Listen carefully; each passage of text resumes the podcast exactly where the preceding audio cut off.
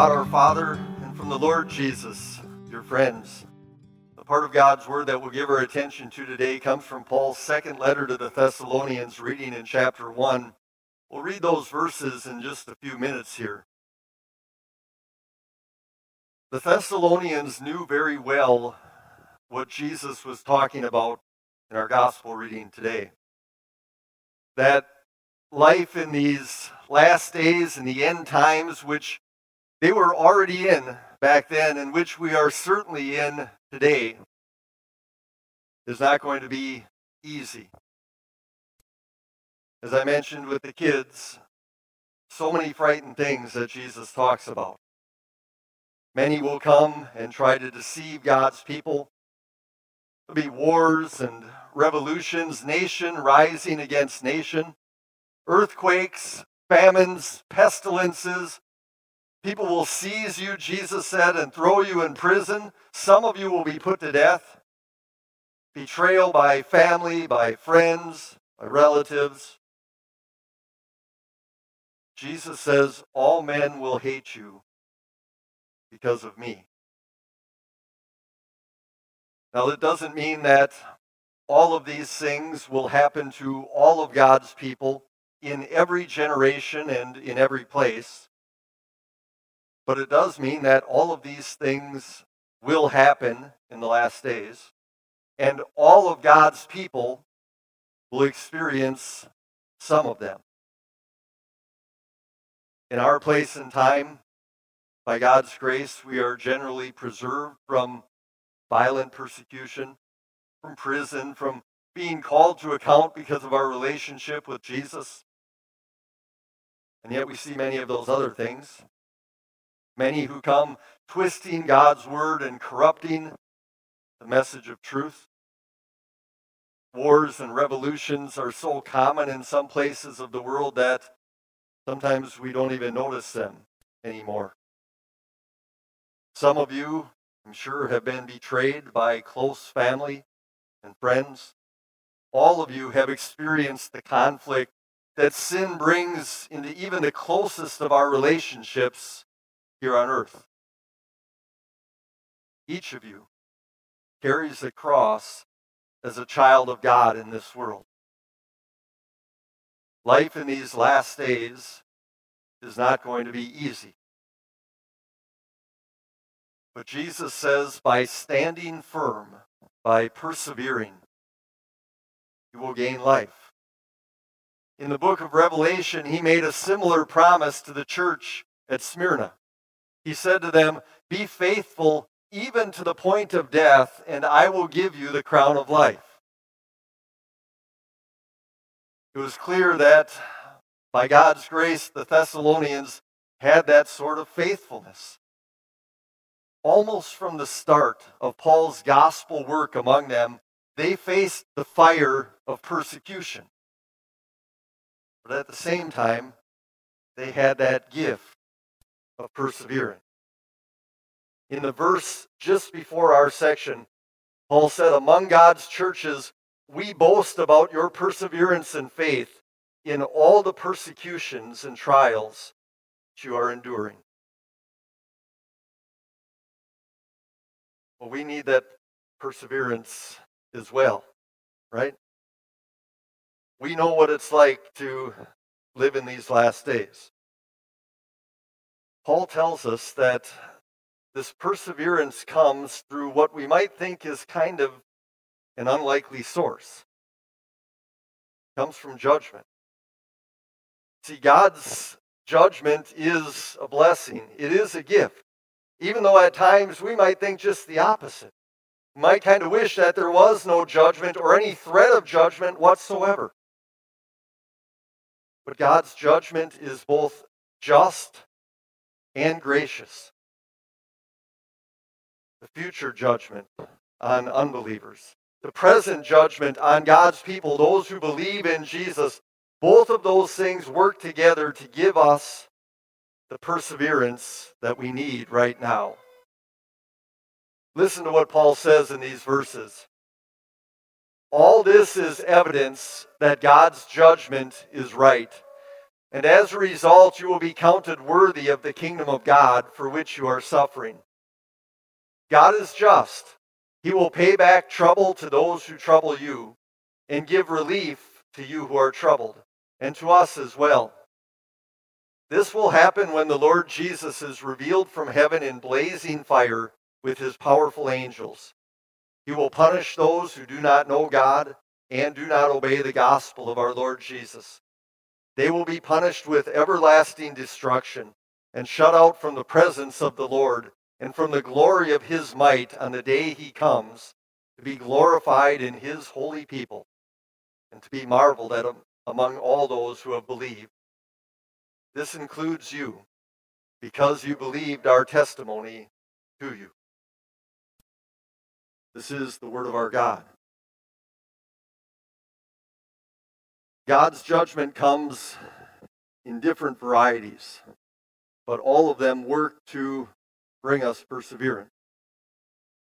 And so, first, we're going to consider God's future judgment of unbelievers. Paul had a lot to say about that in our verses today. But I want to begin with this question What options do we have when we face persecution, when we are abused, taken advantage of, ridiculed, or dismissed, or whatever on account of our faith in Jesus? What options do we have? The temptation may come to kind of take matters into our own hands. That if people launch hurtful words against us, that we're going to respond in kind. Or if people dismiss us of people unworthy of any concern because of our faith in Jesus, that we're going to turn around and treat them in exactly the same way. And if that doesn't work, well, then maybe the temptation will come for us to fall into despair, despondency. We wonder why God seems so indifferent, so unconcerned with the trials and troubles that we face in life.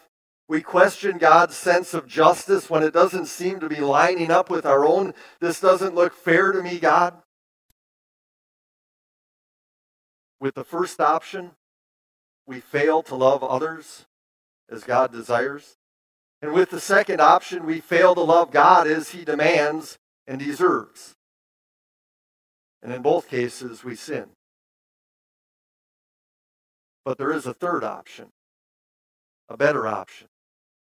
To simply put the matter, whatever it may be, in God's hands and know that He'll take care of it in His way, in His time.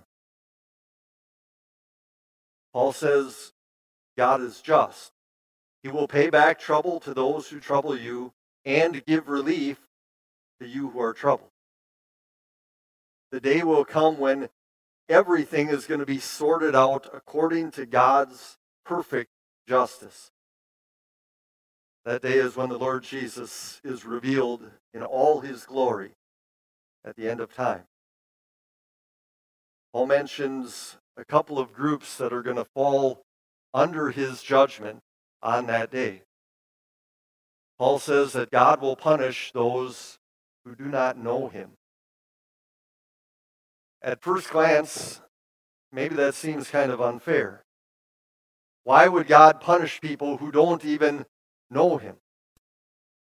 But the point here is that these people choose not to know him.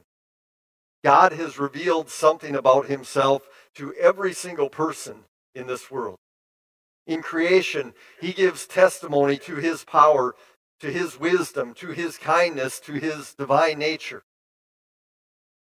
On top of that, the natural law that God wrote into the heart of every human being and the conscience that works together with that natural law testifies day after day that we are accountable to God. And yet, so many people simply close their eyes to what's plain to see around them in this world. So many people close their ears to the voice of the conscience that testifies day after day.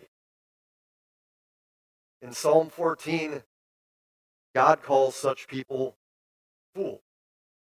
In his letter to the Romans, the Apostle Paul says that on that day they will be without excuse because he explains they did not think it worthwhile to retain the knowledge of God.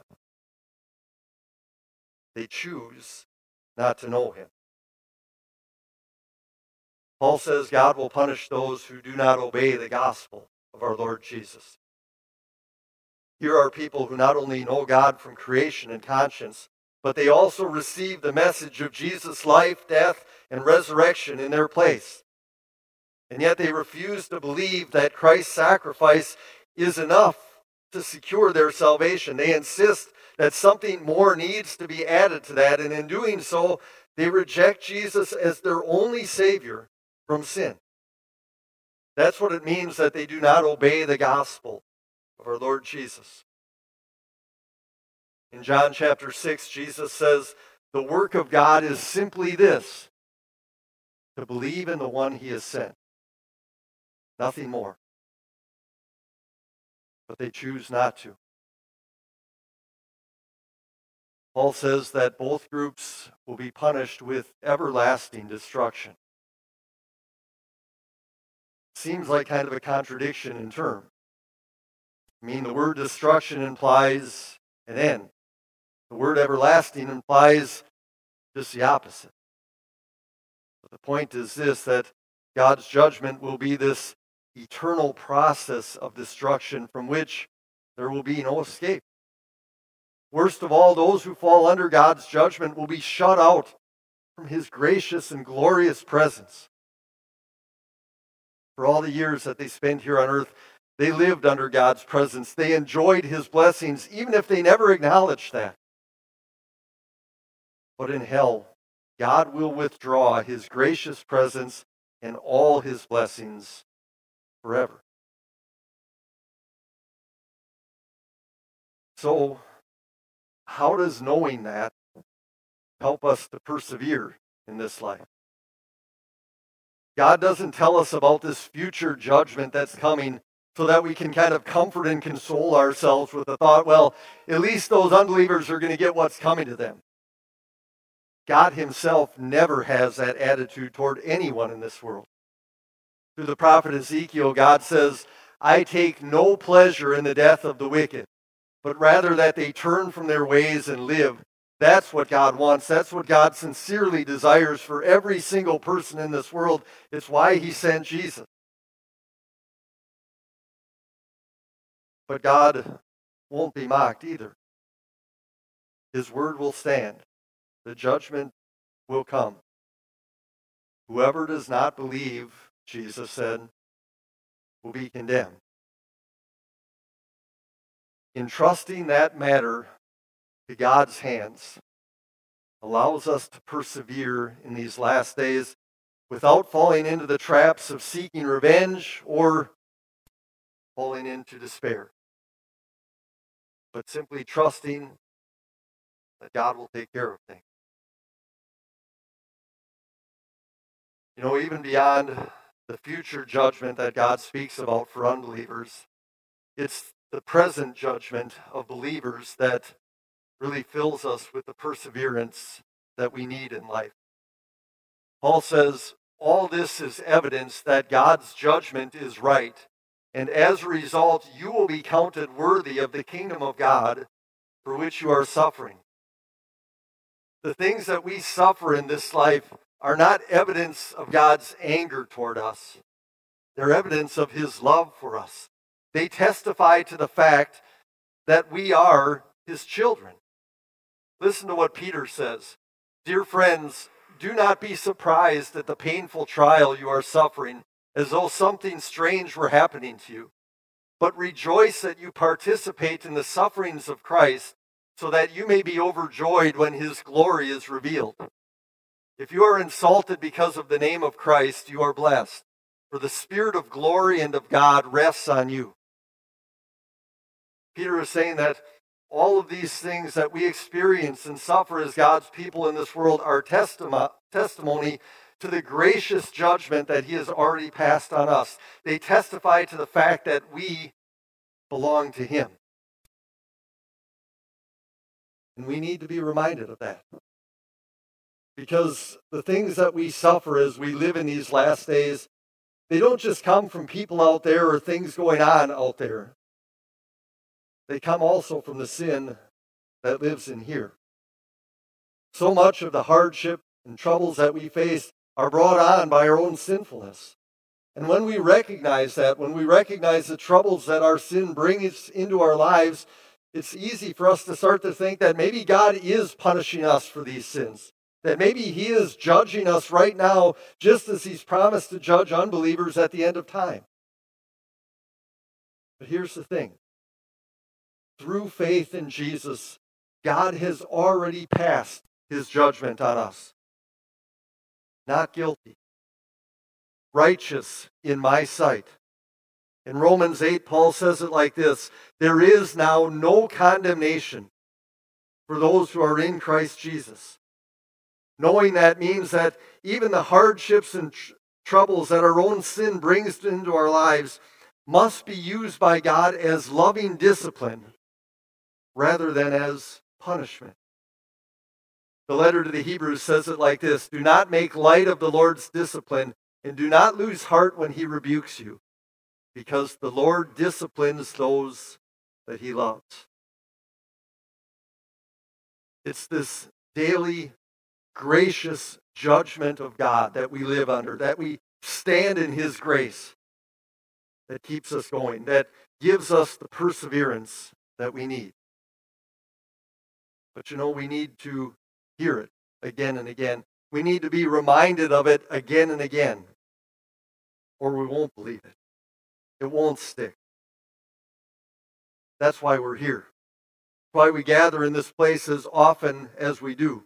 Whenever one of Jesus' pastors or one, whenever one of your fellow believers proclaims his forgiveness to you, whenever you receive the true body and blood of Jesus in the sacrament, whenever you are reminded of the washing of baptism that we received this morning, God is assuring you of the gracious judgment that he has already passed on you.